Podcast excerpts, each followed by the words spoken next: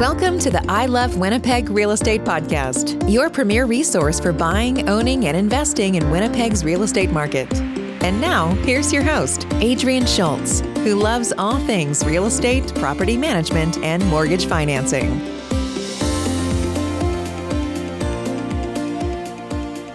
In today's short episode of the I Love Winnipeg Real Estate Podcast, I want to briefly discuss with you bridge financing and deposit lending.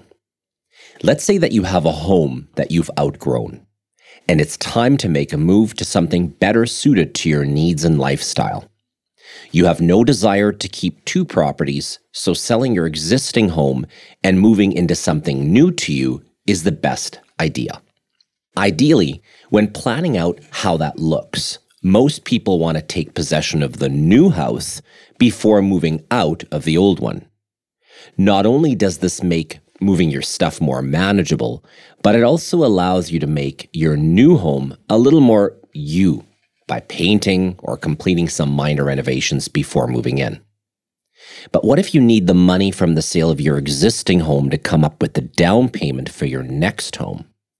This situation is where bridge financing comes in. Bridge financing allows you to bridge the financial gap between the firm sale of your current home and the purchase of your new home. Bridge financing allows you to access some of the equity in your existing property and use it for the down payment on the new property you are buying. So let's say that it's a very competitive housing market where you're looking to buy. Chances are you'll want to make the best offer you can and include a significant deposit. If you don't have immediate access to the cash in your bank account, but you do have equity in your home, a deposit loan allows you to make a very strong offer when negotiating the terms of purchasing your new home. Now, to secure bridge financing and/or a deposit loan, you must have a firm sale on your existing home. If you don't have a firm sale on your home, you won't get the bridge financing or deposit loan because there's no concrete way for a lender to calculate how much equity you have available. A firm sale is the key to securing bridge financing and a deposit loan.